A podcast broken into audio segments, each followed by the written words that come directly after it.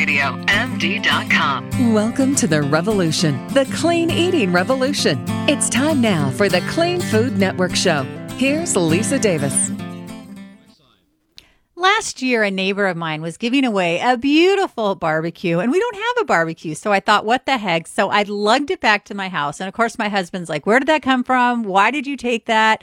You know, I don't like to barbecue because it's not healthy. And I said, Well, you know, what about once in a while? He's like, You're the health nut. Come on. So I thought, Well, you know what? I need to find out from somebody who knows how we can make our barbecuing safer. And we, even though we did give away the grill, so now I'm going to have to get a new one. Uh, Michelle Dudash, she is fantastic. And she joins us now. Hi, Michelle. Well, hello there. Thanks for having me. It's so nice to have you on. You know, I have I'm in the habit of if I see somebody giving away something that's pretty new, like a nice bookshelf or something, I'll be like, "Hey, if they're giving it away, what the heck?" My husband's like, "Stop bringing stuff home," but that's a whole nother topic. All right, Michelle. So let's jump into this. Am I wrong to want to barbecue once in a while? No, barbecuing can actually be a really healthy way to cook and Oh, very minimal cleanup. But you just want to make sure you're doing it right because, of course, there can be dangers, chemical dangers, bacteriological, nutritional, but you, you can fix these with just a two, few tiny tweaks. So the 1st Aha. Uh-huh. one, All right. yes. oh, yes, yes, good. yes. Jump on in because I mentioned Okay. there'd be five. So go Yes. ahead. So the first one is okay, so meat that's grilled directly on open flame chars your food, right? It can char your food. So this can actually form what they're called HCAs, heterocyclic amines. So these are actually likely carcinogens shown in a variety of studies, but you can greatly reduce those from forming. So think of, you know, you've seen guys, or I mean, I say guys because usually the guys like to grill and the women tend to. Yeah. That's just I grill in my house, but um, anyway, Good. that's kind of a uh, you know a generalization, but. You know, you see, and my dad too. I remember him like charring the chicken on the grill, and it would have literally a black crust.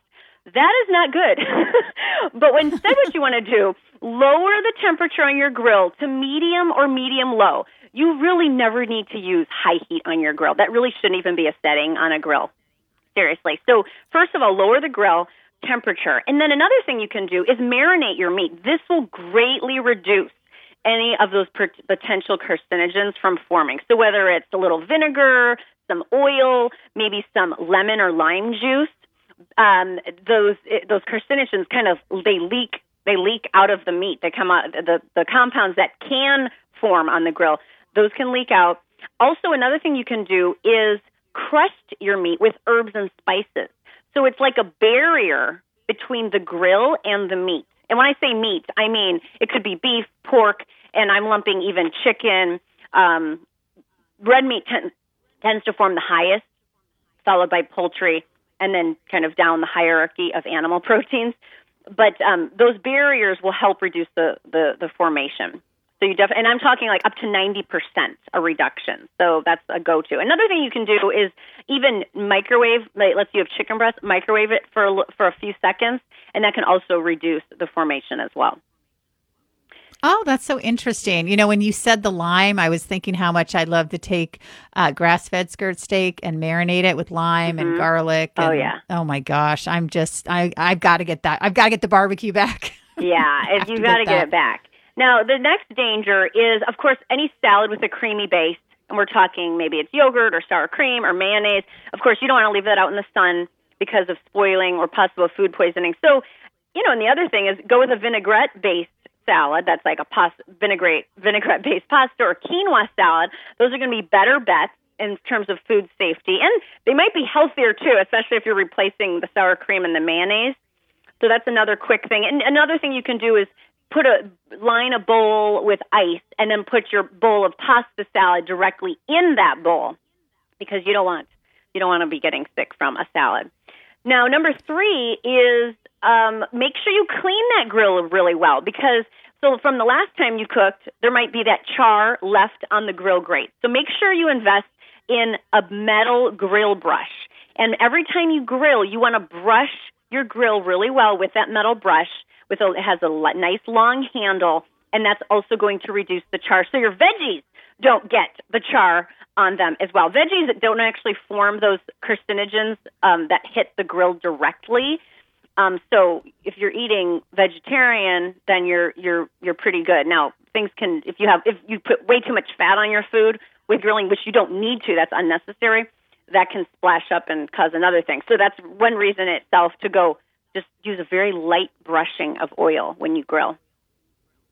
Um, now, speaking then, of the food poisoning, I just wanted to uh-huh. ask: Do you have? To, I, I've never really grilled, so is there a mm-hmm. meat thermometer involved, especially if you're trying not to char, but you're wondering, okay, is it ready because it's not charred on the outside, yeah. but I want to make sure that I'm safe? How does that work? Yes. Okay. So here's the rule of thumb. It's very simple. So if you're just cooking chicken breast or patties, beef patties or turkey patties, getting a thermometer in there isn't as isn't like it's feasible. It's kind of a little tricky because it's such a thin piece. So what you want to do is you put the the meat, you put the patty on the grill. Once you see that halfway it starts to turn opaque, meaning, you know, with chicken, instead of being pink, it's going to start turning white. With like a burger patty, instead of being pink or looking raw, you're going to start seeing it more of a solid cooked color. When you see that happening around the edges, halfway up the piece of food, that's when you flip it. And then after that, um, it, it, it's it's what you what you learn over time is you push it lightly in the middle, and if it feels like a firmer part of your the palm of your hand, like if you have your squish your thumb, like that little pad on your hand, if you have your hand wide open, squish that. Yeah. So you don't want it hard okay. as a rock, but you don't want it squishy either. So that's I know it's kind of like a the USDA might cringe at that, but if you ever try to put, put a thermometer in a piece of chicken breast that's a half an inch, it's not it's not as easy. Yeah, that's a now, good point. Yeah, so if you have a big roast or something, or a pork tenderloin or a beef tenderloin, then definitely use your thermometer, and then the temperatures. Uh, it depends on the piece of meat, but for example, for for pork, it's one uh, one one forty five.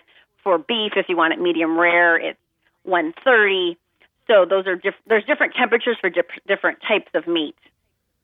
Uh, so that's kind of a, a long answer to that. But anyway, I have a ton of recipes on my website, and um, you can just search grilling recipes, and I walk you through it because I know grilling isn't just doesn't you know it's not just second nature for people. So it's so having some good solid grill recipes that will hold your hand and walk you through it can really help.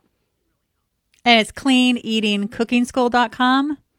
That's yeah, that's actually one I have two websites. That's one of my websites okay. where oh. you can get my free meal planning cheat sheet. The recipes for grilling you can get from michelledudash.com. And then in the search bar, search grilling recipes and you'll find that there. Okay, great. Now, we're on number 4, I think.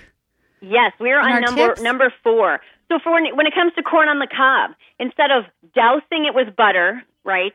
Which is loaded with saturated fat.